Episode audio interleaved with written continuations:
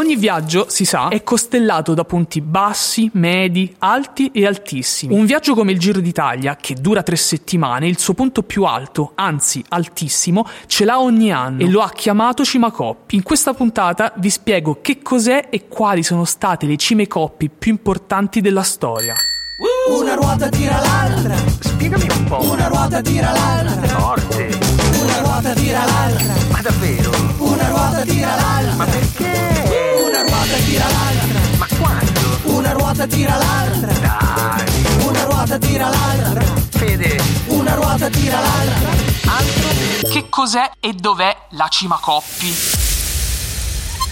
La definizione didascalica della cima coppi è la seguente. La cima coppi è il punto più alto raggiunto dai ciclisti durante il Giro d'Italia. Forte. Fu istituita nel 1965, cinque anni dopo la morte di Fausto Coppi. Come facilmente intuibile, la cima Coppi cambia di anno in anno, in base al profilo altimetrico del Giro d'Italia. Tuttavia, la cima Coppi per antonomasia è considerata il passo dello Stelvio che con i suoi 2758 metri sul livello del mare è il punto più alto mai toccato durante la corsa rosa. E proprio con lo Stelvio iniziamo quella che sarà la nostra mini guida alle più belle cime Coppi mai toccate dal Giro d'Italia. Spiegami un po'. Il passo dello Stelvio è stato protagonista del Giro d'Italia in ben 13 occasioni. Per 8 volte si è scalato dal versante altoatesino e per 5 da quello valtellinese. In 4 occasioni ha invece ospitato l'arrivo della. Prevedere il passaggio della carovana del Giro sullo Stelvio rappresenta sempre qualche rischio. Infatti tra maggio e giugno sulle Alpi, soprattutto a una certa quota, le condizioni climatiche non sono ancora stabili. Insomma, per capirci, una nevicata potrebbe rovinare l'attesa e costringere l'organizzazione a rivedere il percorso all'ultimo momento. La prima volta dello Stelvio fu al Giro d'Italia del 1953 e non a caso quel giorno vinse proprio lui,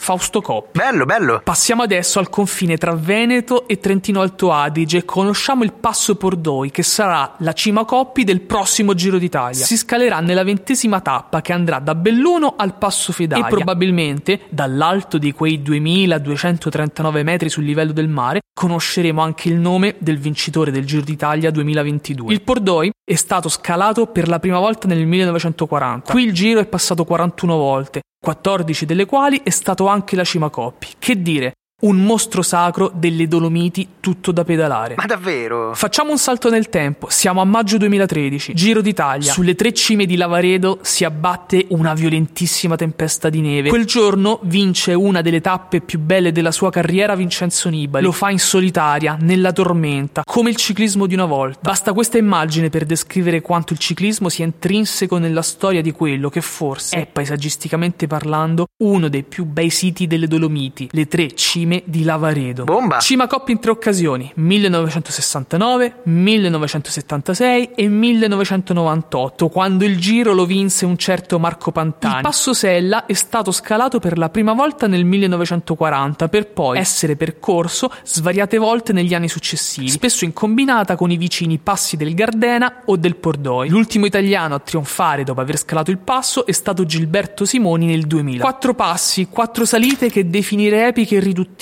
quattro stadi naturali pronti ad accogliere migliaia di appassionati a bordo strada in attesa che passino i loro beniamini, quattro strade dove sedersi in cima a un paracarro per pensare ai propri affari, in attesa che passi il giro e ci lasci in dono un po' della sua magia.